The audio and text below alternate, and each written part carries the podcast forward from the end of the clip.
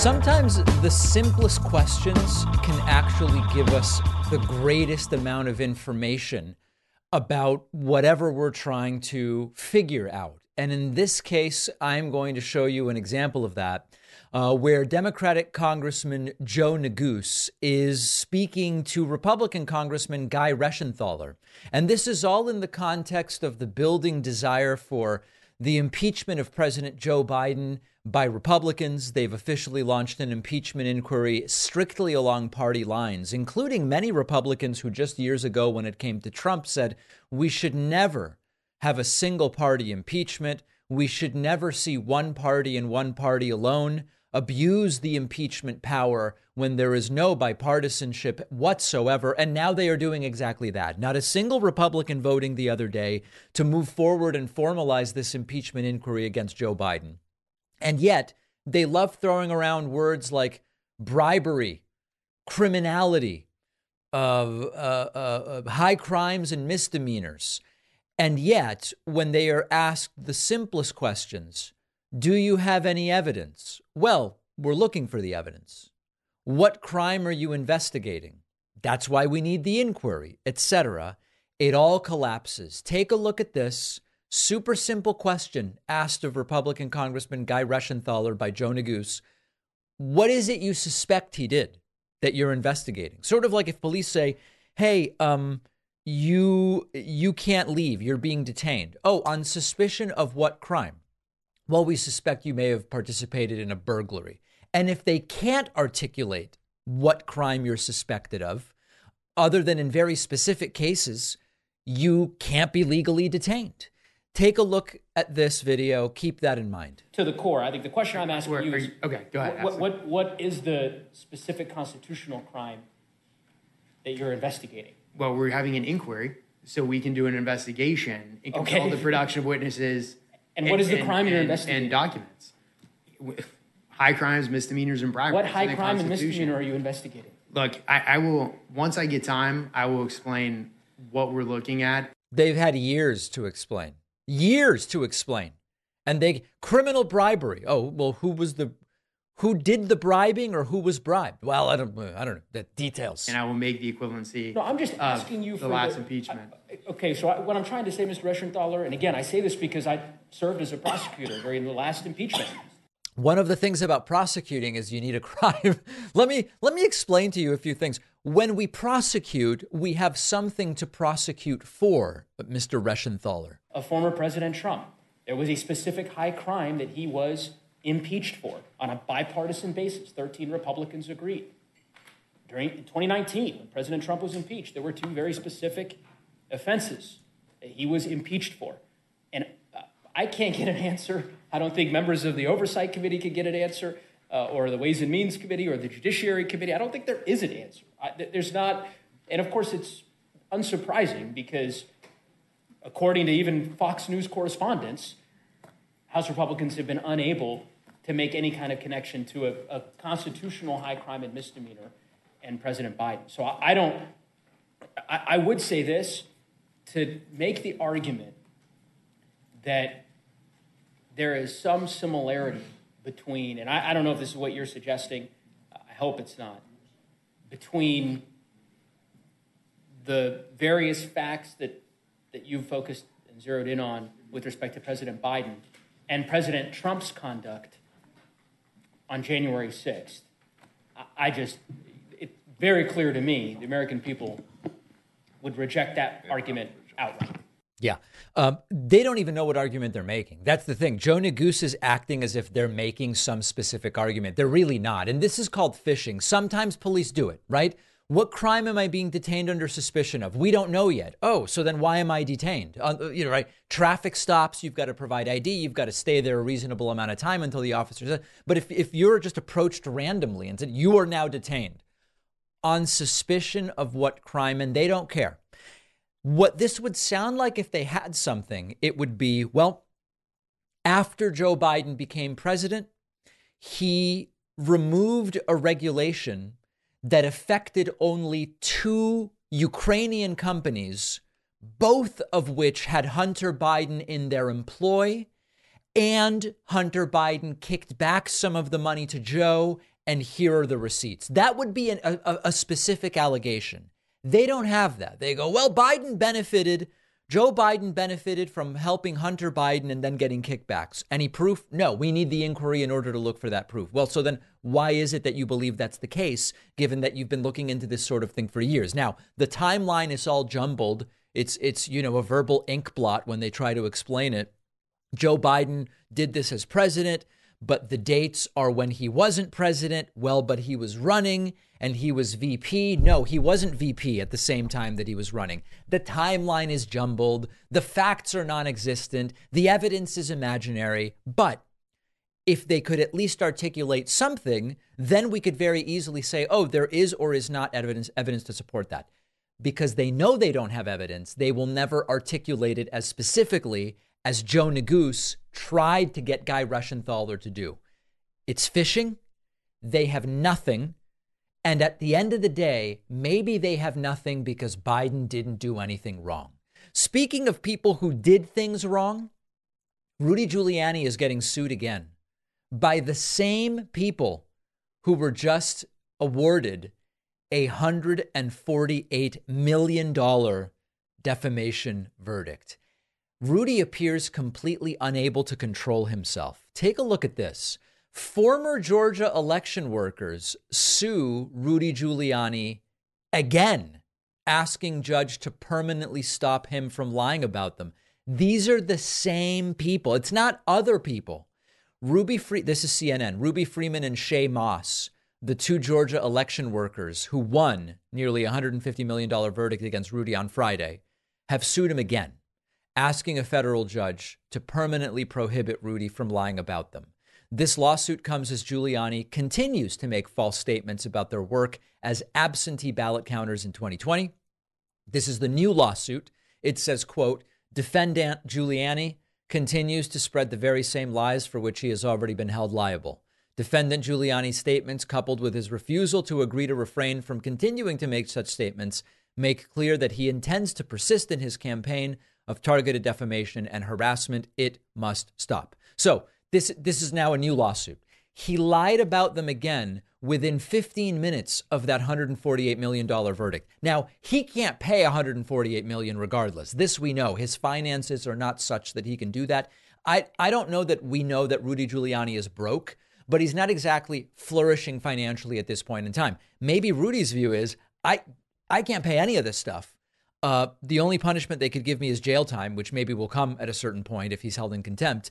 Uh, I'll just keep talking about them, saying exactly the same stuff that was found to be libelous. He's now saying it outside of the very courtroom where a jury said, Oh, you owe damages because of the things that you've said. He went on Newsmax also, and he was interviewed by uh, Rob Schmitt and uh, asked again, Do you believe the things you said are true? He goes, Oh, yeah, they'll sue me again but the things I said are absolutely true. And indeed, they are suing him again. Senate.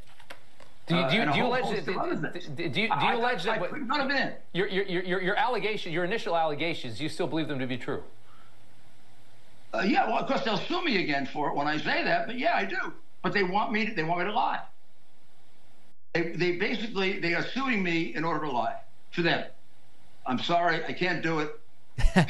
He's just too honest to ever tell a lie no problem running around the country lying about how Trump won in the aftermath of 2020. The if if I showed you the evidence right now, and I think you've played it on your air, people would see that what I said was absolutely true, and there's support for it. And the most important thing is, it doesn't have to be absolutely true; it has to be supportable. Uh, they have to prove that I was deliberately lying, which I wasn't. I had all this material that I based it on. So, and never got a chance to make that defense to the jury. Rudy is insisting he has tons of evidence. He wasn't allowed to present the evidence to the jury. He's not allowed to present the evidence on Newsmax. One lawyer wrote to me and said, You know, David, this Newsmax interview is interesting because we are now post judgment.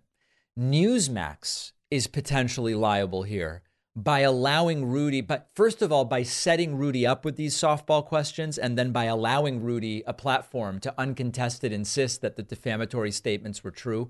This is not, there's been no judgment. Maybe it's true, maybe it's not. Rudy, Rudy Giuliani's statements have already been found to be defamatory by a jury, and a $148 million verdict has been indicated here. For the argument that this lawyer is making, who wrote to me, is that for Newsmax to now air this stuff unchallenged opens them up to a defamation lawsuit as well. Now, I, am gonna. I said this yesterday, but I'm going to say it again because if you look at the YouTube comments, you look at the X excretions on X. It used to be Twitter, now it's X.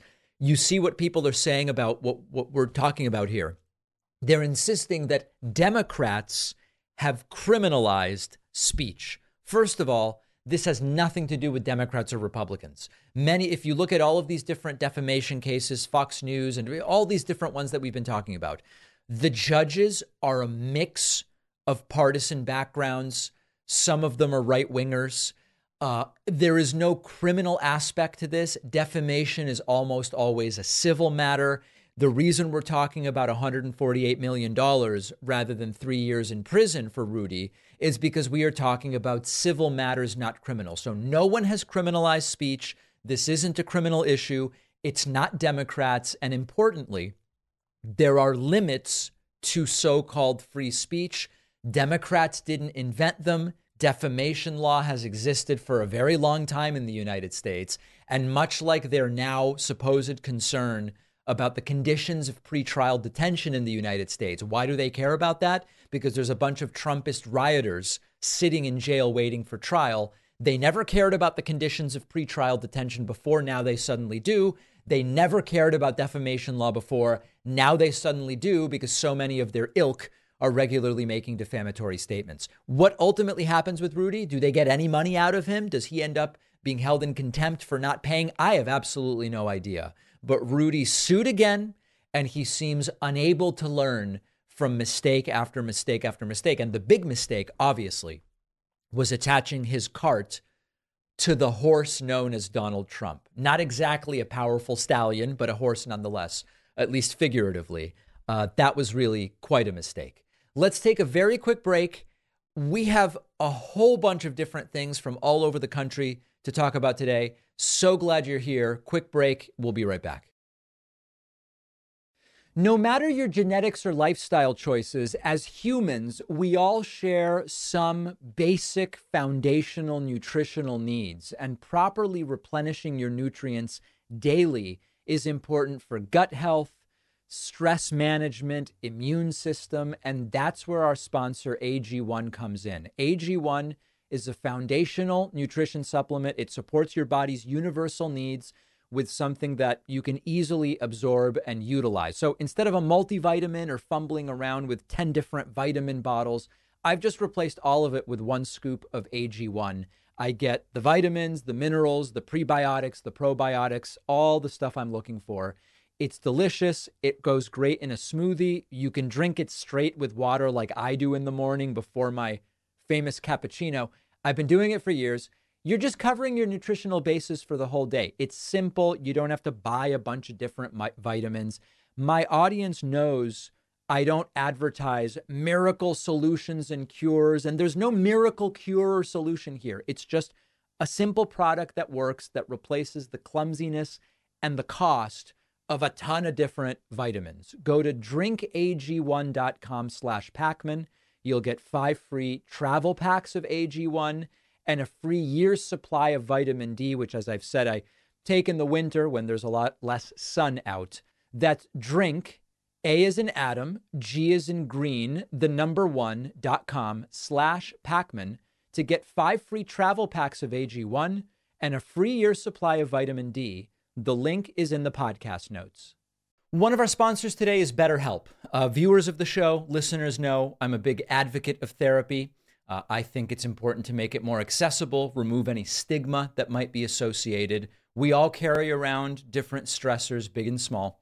When we keep them bottled up, it can start to affect us negatively. And therapy is a safe space to get things off your chest, figure out how to work through whatever's weighing you down if you're thinking of starting therapy, give BetterHelp a try. BetterHelp is therapy done entirely online, designed to be convenient, flexible, suited to your schedule. Fill out a brief questionnaire. You'll be matched with a licensed therapist. Switch therapists anytime at no additional charge.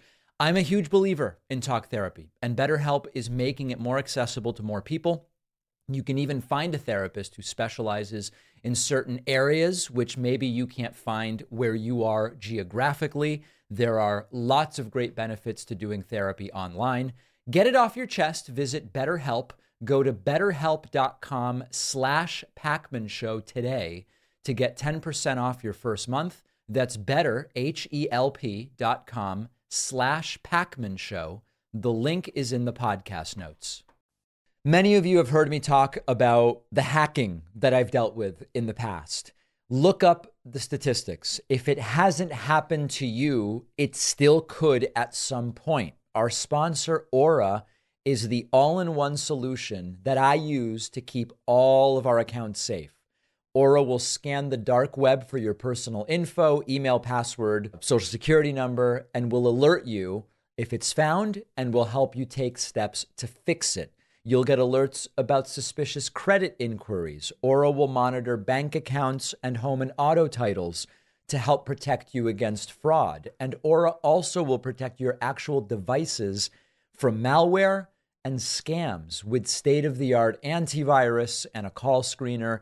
And Aura will help you manage what your kids can do on their devices with easy to use parental device controls. You can try Aura for free for two weeks at aura.com slash Pakman. Your login credentials might already be floating around out there somewhere. It takes just a few seconds to use the Aura free trial to find that out. That's A-U-R-A dot com slash Pakman. The link is in the podcast notes. In case anyone was wondering, David, is your program funded by some rich Democratic donors or something like that? The answer is no, it is not. It is actually funded directly by people in our audience. We have something called a membership program.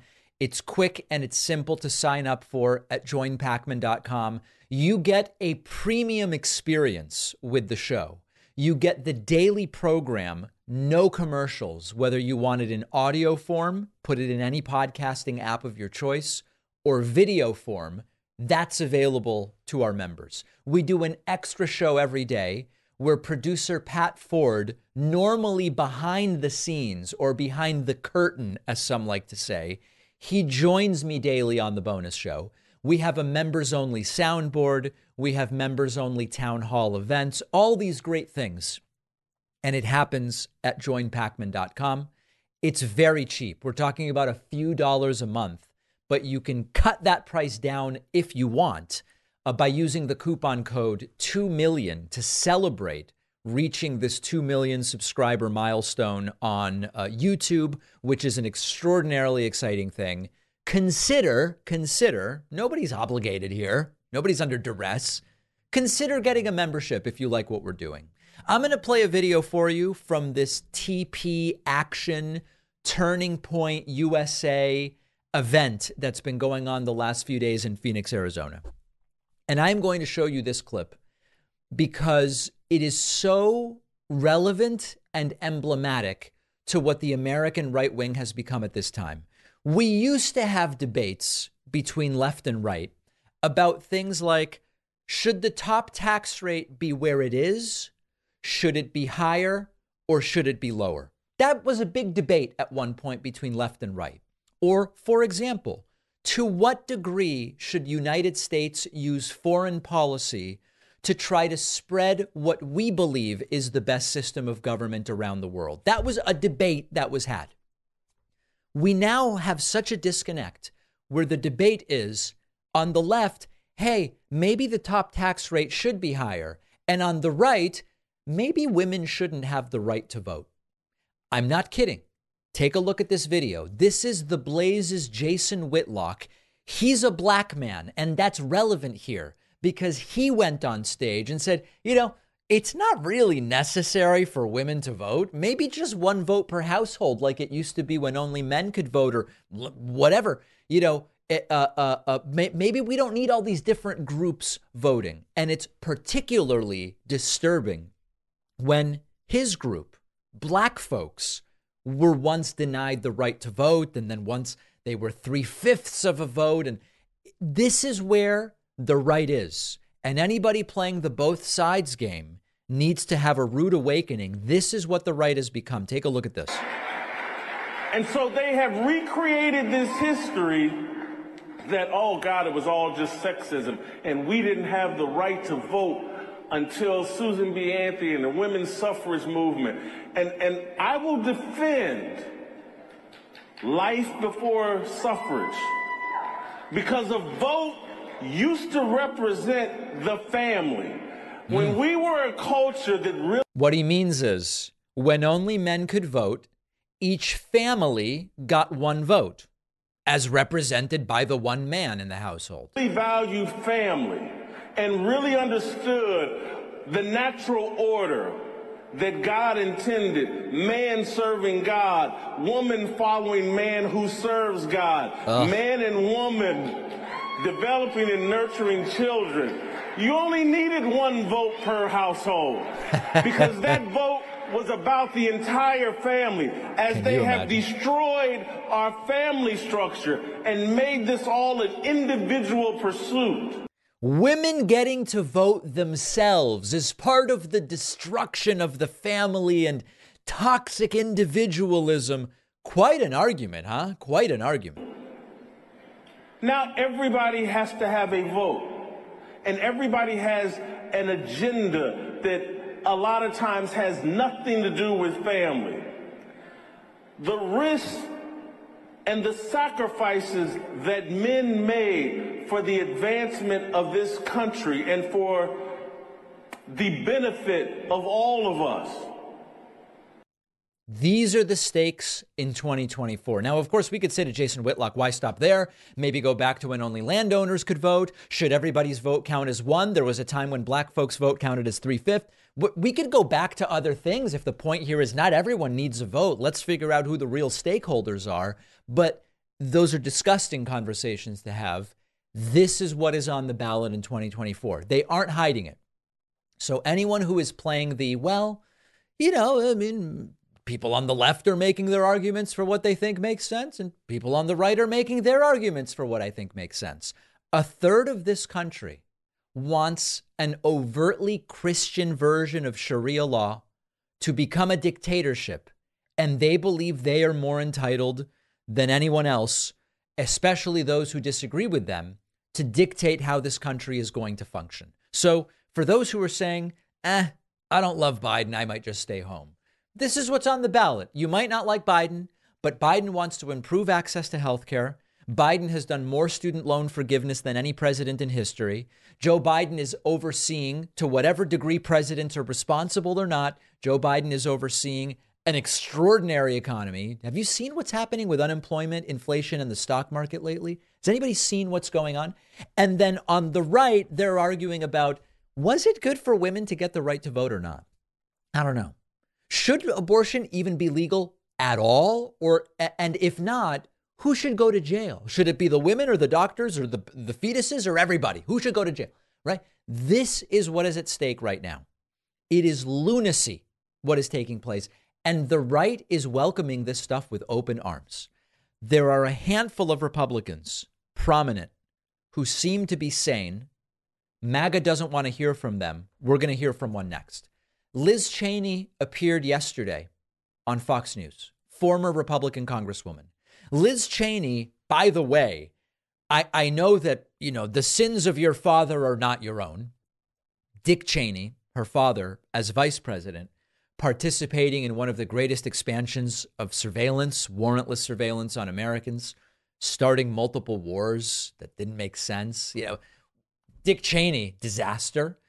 Liz Cheney agreed, at least at the time, with much of what he was doing. So Liz Cheney is no is no angel but she had what is considered the audacity today to say, oh, uh, yeah, Joe Biden won. And if you lost, you shouldn't try to steal the presidency. Liz Cheney went on Fox News last night and she tried to urge Fox News viewers, which is not an easy crowd to convince, to ditch Trump.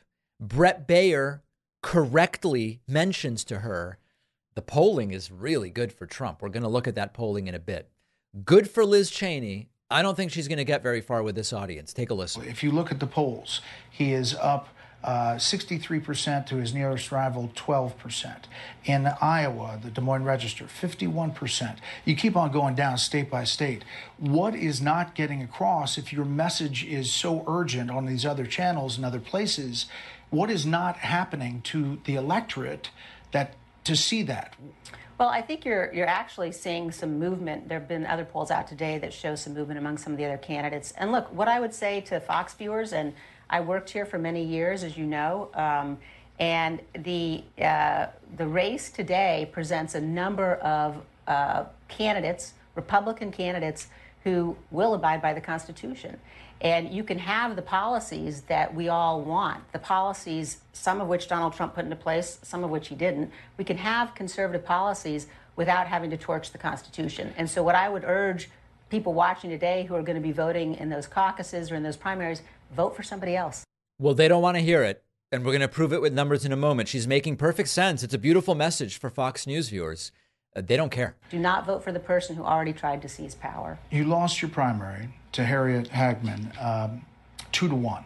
And she said, Liz Cheney has never been in touch with your average person. In 2019, AP said uh, Wyoming's congressman says a summary of the investigation into whether President Donald Trump election campaign coordinated with Russia confirms what Republicans already knew. The summary of Robert Mueller's investigation says there was no collusion between Trump's 2016 campaign and Russia. Wyoming U.S. Representative Liz Cheney says Democrats for over two years have peddled falsehoods and made one scurrilous claim uh, after another involving Trump and Russia. Cheney says in a statement it's time for Democrats to put aside their partisan agenda of attacking Trump and focus on real issues. What do you say to critics who say, listen, all of this, as you, even after you look at January 6th, all of this is about going after Donald Trump and that his policies, if you look back to his four years, are something that they want. So there are voters who obviously feel that way. Yeah. So I would say a couple things. First of all, I won my primary by 70% of the vote. I could have done that again if I was willing to lie about what Donald Trump did. I wasn't willing to do that. I voted against that impeachment that you're talking about, the first impeachment. I voted against it. Um, but this was different. When you have a president of the United States. All right, so you get it. She's pointing out the obvious d- destructive and corrosive nature of what has happened, and she's saying Republicans shouldn't support it. She's basically wrong about the polling movement. It is true that there's a new poll in New Hampshire that shows Trump in first place, but not by that much.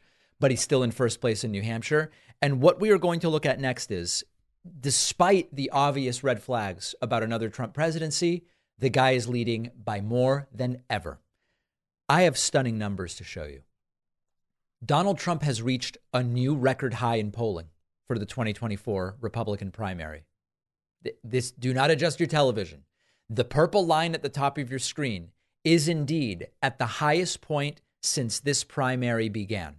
Donald Trump is now polling 62.9, call it 63% in the Republican primary. He is the one benefiting from other Republicans falling off here. Pence bails, Tim Scott bails, etc.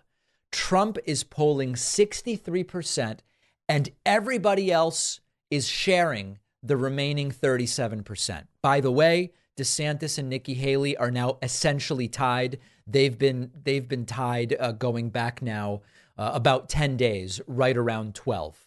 By the by the time this is over, as I've said, I believe Nikki Haley will do better than Ron DeSantis. These are stunning numbers.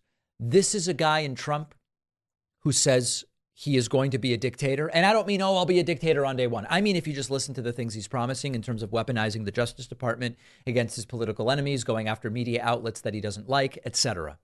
Uh, this is a guy who has 91 felony counts against him in four criminal trials and is going to spend much of 2024 maybe going to rallies, but going between multiple criminal trials of his where any sort of sentence would be a de facto death sentence for Donald Trump and he has more support than ever. Now, there's another element to the polling that I think is important to mention, and many of you write to me about it, and I have no interest in hiding this from you. If you look at general election polling today, which says if the nominees were Trump and Biden, who would you vote for? A lot of it looks very bad for Joe Biden. I'll give you some examples. Oh, David, you're hiding the polling. I'm not hiding the polling. Here is the polling Harris X poll When it's Biden versus Trump, it has Trump plus six. When you include the additional third party candidates, it goes to Trump plus eight. That's a bad number for Joe Biden, without a doubt. When you look at the YouGov Economist poll, they have it tied. When you look at the Ipsos Reuters poll, it's Trump plus two in a head to head matchup and Trump plus five when you include Robert F. Kennedy Jr. So there are some not good polls for Joe Biden here. I would continue to urge caution. And the reason I'm urging caution is we don't even have official nominees yet. We don't yet know what the state of the economy will be in November, but if it's like it is now, it's generally speaking an environment in which uh, incumbent presidents get themselves reelected. We don't know what's going to be the situation with Trump criminally and legally at that time. And in many of these head to head polls, for example, in the YouGov Economist poll, it's Biden 43, Trump 43. That adds up to 86. That's 14% of the electorate that is elsewhere. Okay. So there may be a time to panic. For now, let's make sure we're registered. Let's make sure we plan to vote. Let's be talking to everybody we know who has a good head on their shoulders about the importance of voting, because if they don't, it will eventually uh, uh, come back and lead to what we saw in 2016. Trump gets three Supreme Court picks, abortion's gone, etc. Okay, let's be clear about the consequences. It is not time to panic. It is time to vote and we'll have more time to talk about that for sure. Using the internet without a VPN can open you up to all sorts of issues. Hackers have more access to your data, including your finances. Without a VPN, your activity can be logged and monitored by your internet service provider, by advertising companies, and then that data can be sold, which means your personal browsing data is floating around out there. You should use a VPN. That helps make you anonymous online. It encrypts your internet activity. The VPN I've been using for years is Private Internet Access. Our sponsor, Private Internet Access, is the VPN that people trust because it's the only VPN that has proven multiple times in court that they do not log user activity. People also love Private Internet Access because it's fast. If you're streaming movies, downloading large files, it works great. You can use private internet access on unlimited devices with just one account. They have a 30 day money back guarantee, 24 7 customer support. It's a service you can count on. Private internet access is giving my audience a huge 83% discount. You can subscribe for 203 per month and get 4 extra months for free. Go to piavpn.com/david. The link is in the podcast notes. Let's not do the thing this holiday season where you're racing around to multiple stores, spending way too much time scanning shelves for some perfect gift, and then getting another gift card for mom. Here's an idea that will make mom or dad or stepmom or brother or friend very happy this year. A digital picture frame from Aura Frames that can be preloaded with pictures. The New York Times named Aura the best digital photo frame. I've given each of my parents one of these as a gift. My girlfriend gave her parents an Aura frame as a gift. We loaded them in advance with pictures of the baby, which everyone loves. And now I can keep adding pictures, or my parents can, whoever wants to manage it. It's all done seamlessly over Wi Fi with the Aura app, and you get infinite cloud storage. You don't have to deal with memory cards and USB uh, cables and this sort of thing. One frame can have multiple users who add and remove pictures. And I love how you can load the pictures without even opening the frame. So you give them a brand new wrapped up frame, already has pictures on it. You'll also get $30 off their best selling frames when you go to auraframes.com slash Pakman and then use the code Pakman. These frames sell out quickly. Get yours before they're gone. That's A-U-R-A frames.com slash Pakman. Use the code Pakman for $30 off. The info is in the podcast notes. Today, I'm going to be speaking with Dr. Anupam Jena, who's a physician, economist, professor at Harvard, co author of Random Acts of Medicine, and also host of one of the few podcasts I actually listen to when I'm, you know, on the treadmill, on the elliptical, uh, Freakonomics MD. Really great having you on. I appreciate it. Thank you for having me. So, maybe to start with, you know, so many of your episodes will take a specific question, a medical question or an aspect of medicine, and do sort of a deep dive into it. To make the first kind of topic general, are we getting better at getting definitive answers when it comes to a lot of these questions in the following sense? It seems as though, even when we talk about randomized controlled trials, long term studies, longitudinal studies of trials that have been done, there's always this feeling that, okay, is the result we're getting influenced by randomness, a factor we're not considering? When it comes to diet questions, is it the addition of something or the elimination of something else that we're maybe not correctly tracking? You know, you hear this about eggs or coffee or whatever the case may be. You had a great episode on colonoscopy. What what are we getting better in your mind at really getting answers we can be very confident about with a lot of these what's best for human health? Or are we not really there yet in your mind? So I'd say we're not really there yet. And I think we're getting better in a lot of respects and we're getting worse in some other respects, or at least staying status quo. So the places where we're getting better is where we actually have high quality evidence. So you, you use the words randomized controlled trial. It's when you take a bunch of people who have a, a medical condition and you randomize half of them to get a treatment and half to get another treatment or maybe nothing at all. And that allows you to say with some certainty whether or not this treatment works. Does it have a cause and effect relationship with the outcome we care about? So those types of data are very good. We try to make most of our decisions based on that kind of information. But what you hear about in the news, what we read about in medical journals, is often not that kind of information. Rather, it's what we call observational data. It's relationships that we're just observing based on who is using a treatment, who is drinking coffee, who is drinking red wine, and people who aren't. And those kinds of data, I think, are at very much at risk of leading us down the wrong path. And probably the most, I mean, the best example of that kind of work is in nutrition. So, what are the effects of moderate amounts of red wine, right. moderate amounts of alcohol, dietary things? That that kind of literature is, I think, very uh, suspicious in my in my own view. There are movements that are taking over social media platforms at this point when it comes to nutrition and the connection to health and longevity. There's been, uh, you know, the carnivore diet people. There's the seed oils are inflammatory and you should never have canola oil. And if you have only olive oil, first press, ideally, you're going to live 10 years longer. And then there's usually some blowback where it's, hey, you know, it's based on like a petri dish study. It seems that in humans, canola oil may actually be anti-inflammatory, and then there's there's like a counter to that. Is there what, what's your advice in terms of minimizing the noise and increasing the signal when it comes to all of these fads and trends that we start to see?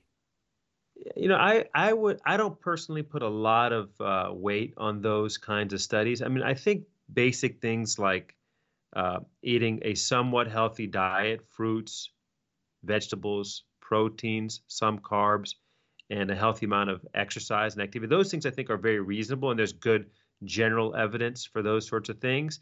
It's really in the in the fringes, but I, sh- I won't even call them fringes because it's like dominates what we hear about. Where I think the evidence is really not very strong, and so long as you're trying to do those two things right, like generally eat healthy, generally be active, that's where I think we have good evidence. Everywhere else, it's really not something I put a lot of weight on. There seem to be sort of two movements that have a bit of attention right now when it comes to health and longevity.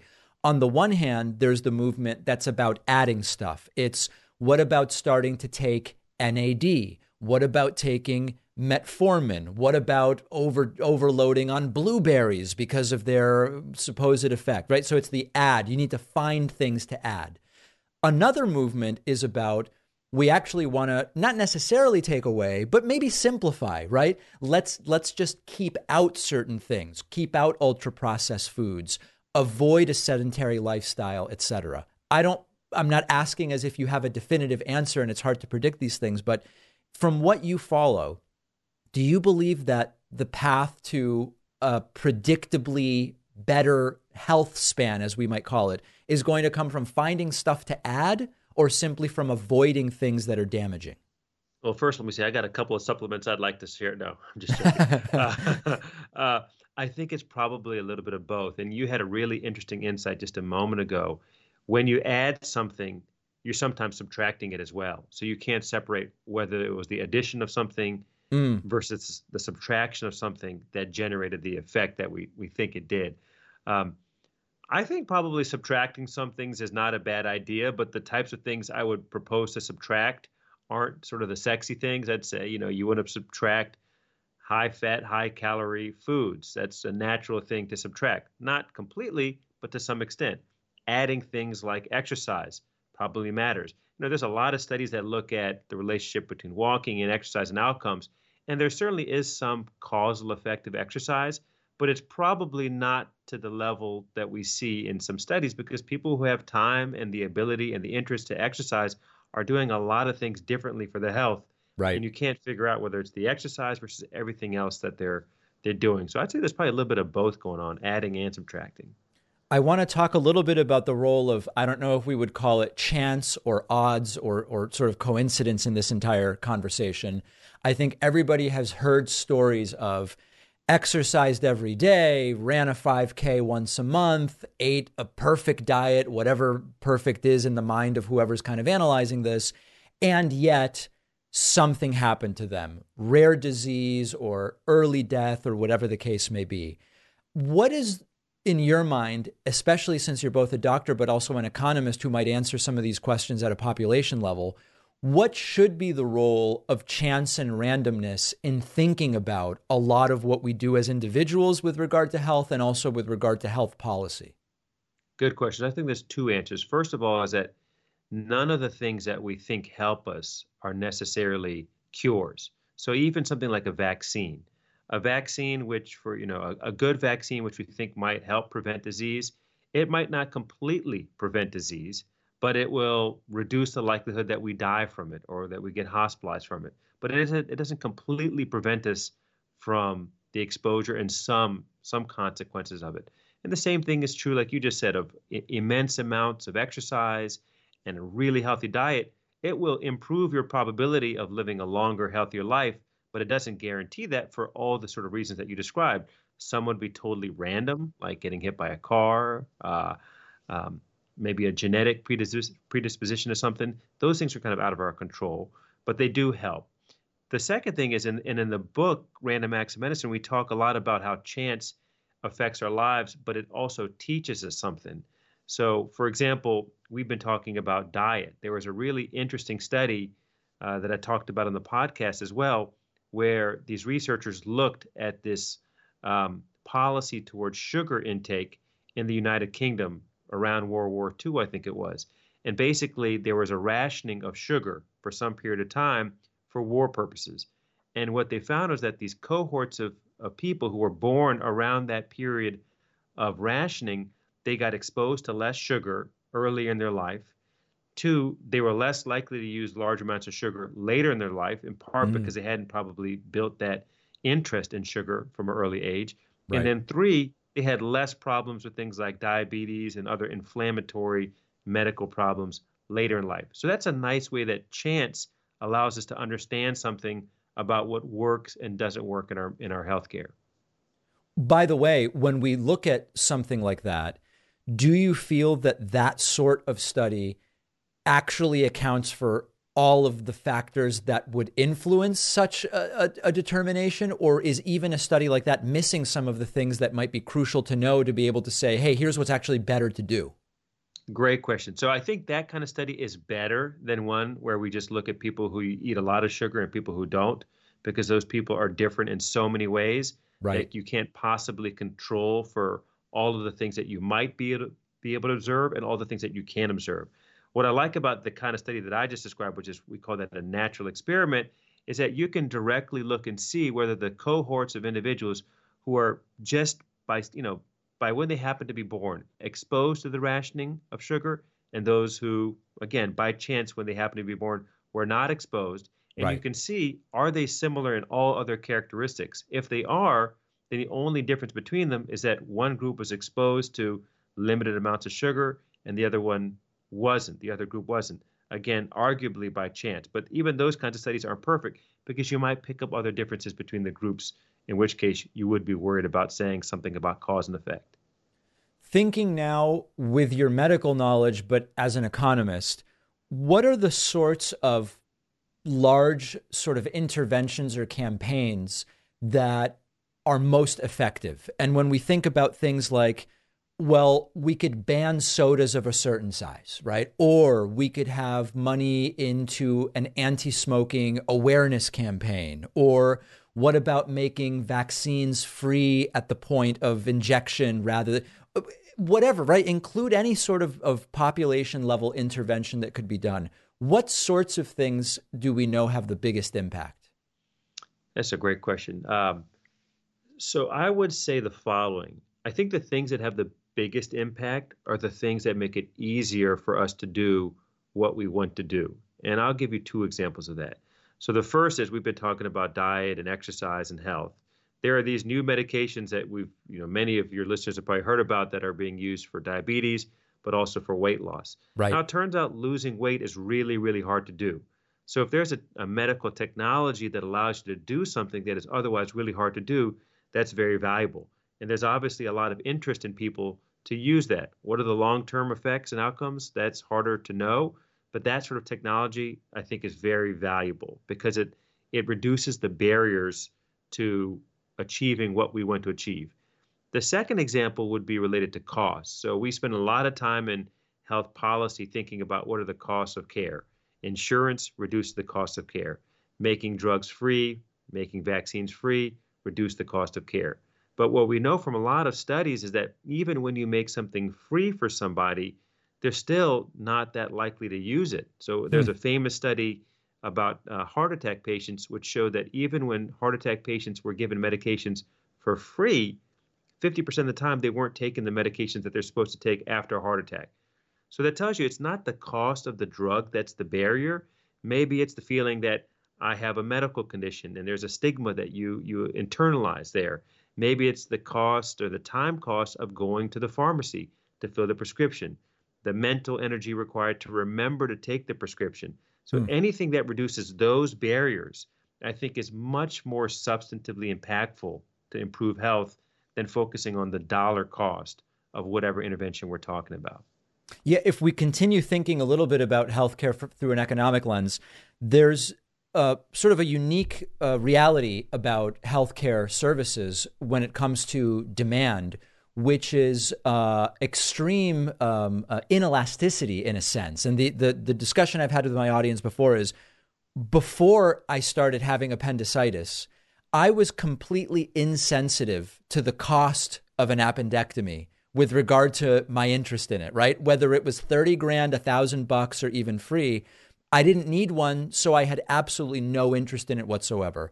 At the point at which I started experiencing pain and ended up at the hospital, and I was told, You're, you're having appendicitis, at that point, I was also in a position that is very unlike most markets and supply and demand, which was now I don't even care what the cost is. I need an appendectomy and I need it very, very soon. This seems unique to medicine and to healthcare, and thus it seems logical that we would evaluate uh, the healthcare industry and market and health insurance differently. There are those who want to say it's just supply and demand, and we should basically open the door and think about it like cell phones or airline tickets. And there are others, including people like me, who say, no, no, our policy needs to be different because of this difference in, in fundamentally how it works.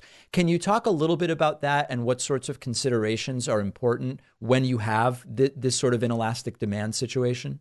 Yeah, I think you know both groups are right, and you you focused on a very natural situation, which is where there really is no option but to treat it. So if someone has a, a life-threatening heart attack, they're going to want to get care at really any price, right? Right. But it is the case that if you have chest pain, you're at home, you have chest pain, your likelihood of going to the emergency department might depend on how right. generous your insurance coverage is. So you may not even go or you may delay going until the point that your chest pain is so severe that you're like, I have no other option. Yeah. So I think you're both right. So at the point where you're in dire straits, you're in need of a medical intervention, people will be tend to be less sensitive about the cost. But at other points, they might be more sensitive. And, and we see this, for example, uh, for chronic disease medications. For some chronic disease medications, people tend to be more elastic. In other medications, like cancer medications, they may tend to be less elastic with respect to price because in that moment they prioritize so much getting treatment. And so, from a public health perspective and a what should health insurance companies be required to do sort of perspective, what's the approach? I mean, I know that this is a big question and a complex issue, but what sort of principles should be applied when we think about that? Great question. So, I, I think you know it really depends on a few things. One is what are the interventions that we think work, how much they cost, and what are the barriers people to using them. So th- mm. there is a movement in in health insurance to try to make certain medications free to individuals. Uh, and the reason why is because they think that A, the medications are valuable to the person, it'll improve their health. But it might also be the case that if you make it free to someone, they'll take it, and that might lower the other costs of, of care.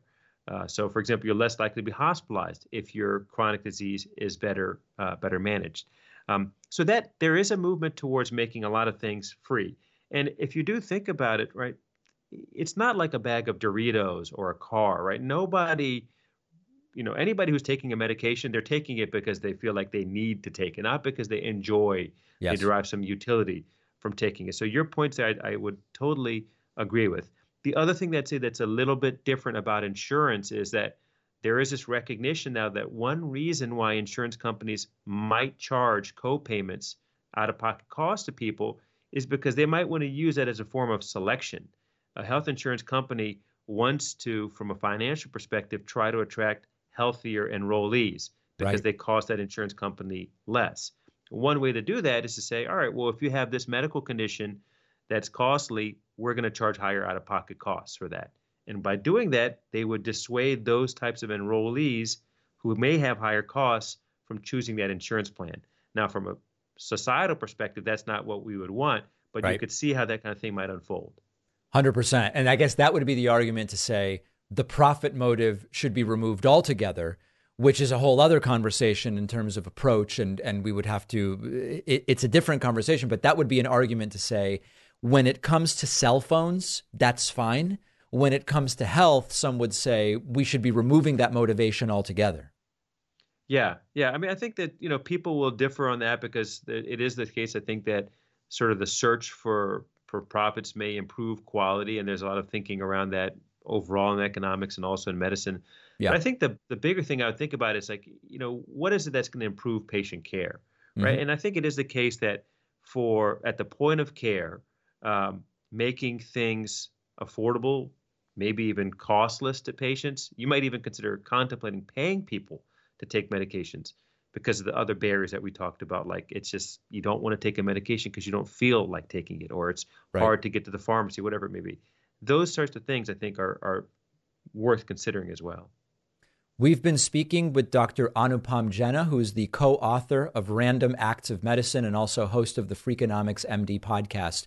Really appreciate your time and insights today. Thank you for having me.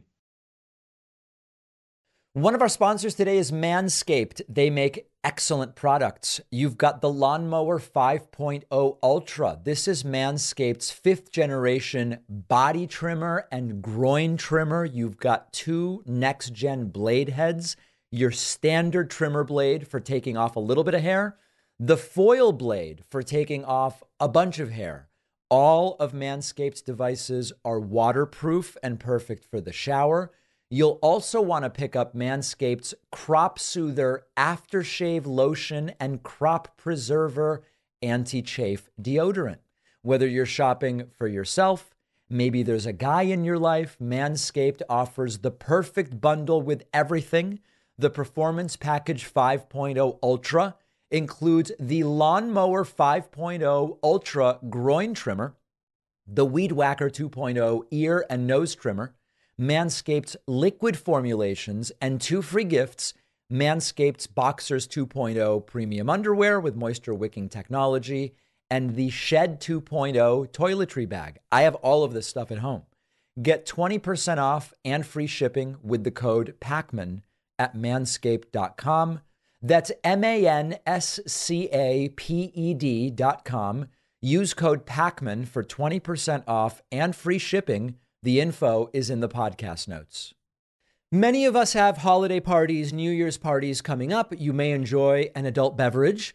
And let's face it, after a night with drinks, you don't necessarily bounce back the way maybe you used to. So you've got to make a choice. You could have a great night or a great next day until ZBiotics came along. Our sponsor, ZBiotics, makes the world's first genetically engineered probiotics created by PhD microbiologists. ZBiotics is a probiotic drink breaks down the byproduct of alcohol, which is responsible for some of those feelings the day after.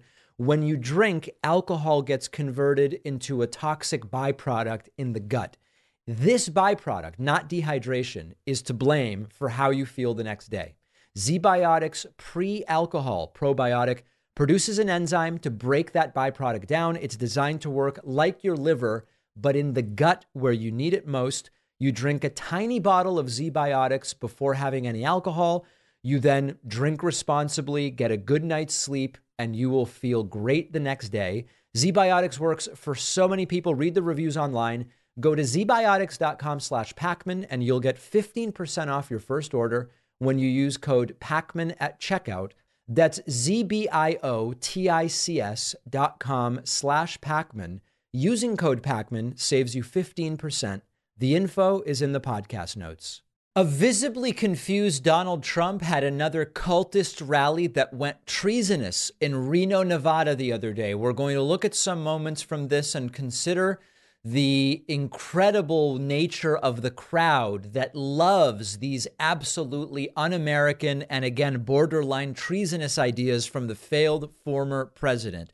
Donald Trump told this crowd of cultists in Reno that Joe Biden launched an invasion against the United States and says that what Joe Biden did, I guess through border policy, is as if Joe Biden went to the military and said, please attack the United States. What? Our border had never been stronger, but then Crooked Joe came in and he launched an invasion against our country. This is an invasion. This is like a military invasion. It is like a military invasion. You know, presidents, past presidents, they can criticize what current presidents do. They often don't. George W. Bush said, Obama's president now. It's not about coming in and criticizing, I know how hard the job is, etc. That's a position that one can take. But if you are going to criticize current presidents, you should maybe do it in a way that's not borderline treasonous in the way that Donald Trump is doing. The president launched a military invasion against our own country. What on earth is this guy talking about? Trump continuing to refer to criminals and authoritarians in a positive light, again bragging that he's been indicted more than the great Al Capone. I don't know. I hear different stories. Did anybody ever hear of the great Alphonse Capone, Al Capone, great, great head of the mafia, right? Mean Scarface. He got a scar that went from here to here, and he didn't mind at all. But he was a what? rough guy. Now I heard he was in. This is crazy, by the way. This is a cra- if you're wondering what is this about, it's just bonkers stuff. Indicted once. A couple of people told me a few times more, but I was indicted four times. And Al Capone, Alphonse. You know, if he had dinner with you and if he didn't like the way you smiled at him at dinner, he would kill you. You'd be dead. By the time you walked out of the nice restaurant, you would be dead. He got indicted once, I got indicted four times. Over bullshit, I got indicted. Bullshit. There you go. It was just complete and total BS. Trump now unable to deny that the unemployment numbers genuinely are pretty damn good. His new one is saying that the unemployment numbers when he was president were real, but now you can't trust the jobs numbers. This is a classic move. Denounce the same statistics you relied on when they were convenient as fake when they are no longer convenient. Unbelievable. Did we're going to cover them biggest tax increase in history when we had we had the biggest tax decrease ever ever. By the way, that's a lie. Think of it ever in history of our country, the biggest tax cut, the biggest tax decrease in the history of our country, the biggest regulation cuts in the history of our country, the best job numbers in the history of our country, the real job numbers, not the fake job numbers that they ah. get. Did, gonna- there you go. The, the jobs numbers now are fake. Unable to contend with the fact that unemployment hasn't been this low for this sustained a period in 50 years. Trump is now relegated to saying the jobs numbers are fake. Of course, we've heard this before from these loony right wingers. This is the same way we've measured unemployment for decades and decades. There's nothing special going on right now. There's no particular trick that's being played. Unemployment is just genuinely that low. Trump then bragging about things that can be done with a telephone. And this is when he went into sort of like visibly confused word salad mode. Wouldn't take him back. I got a, a thing called a telephone. You can do a lot with a telephone. Right. You can do a lot. I did it with France. They were going to put taxes on American companies. Yep. And thanks to George Santos, who invent, invented long distance calling, Trump is even able to call Europe these days. Trump said that Americans who disagree with him politically are more dangerous than the authoritarian leaders around the world. This is the authoritarian dictatorial stuff. You have a different opinion about politics than me, you're just as dangerous as a dictator. This is what we're up against. We're fighting against some really vicious people within our country. We have vicious people outside, but I believe truly that the people inside of our country are far worse because we can handle with the right president, in particular president, we can handle China, Russia, uh, we can handle North Korea, Kim Jong Un. Right, right. We can't handle all of these people who disagree with me in the United States, but we can handle dictators around the world, which, by the way, Trump completely failed to handle. Uh, when he was talking about how to fix the Affordable Care Act, Trump says he did almost fix it last time but John McCain, the late Senator John McCain, prevented Trump from fixing it. Not my recollection of what happened. We're going to make it much less expensive for people with much better health care, and we're going to get that done. We almost got it done, but John McCain voted against it. That was a bad day. Remember that? Thumbs down after campaigning for 10 years. Thumbs down, everybody. Let's put your thumb down campaigned for 10 years on it and then he put his thumb down. So, you know, my recollection was that what Trump and Republicans proposed was going to lead to tens of millions of Americans losing health care coverage. That was what the analyses of that plan uh, determined. And then in August of 2020, after silence for years on the matter, Trump told Chris Wallace on Fox News in two weeks, we will have a new health care plan signed into law we never heard about it again.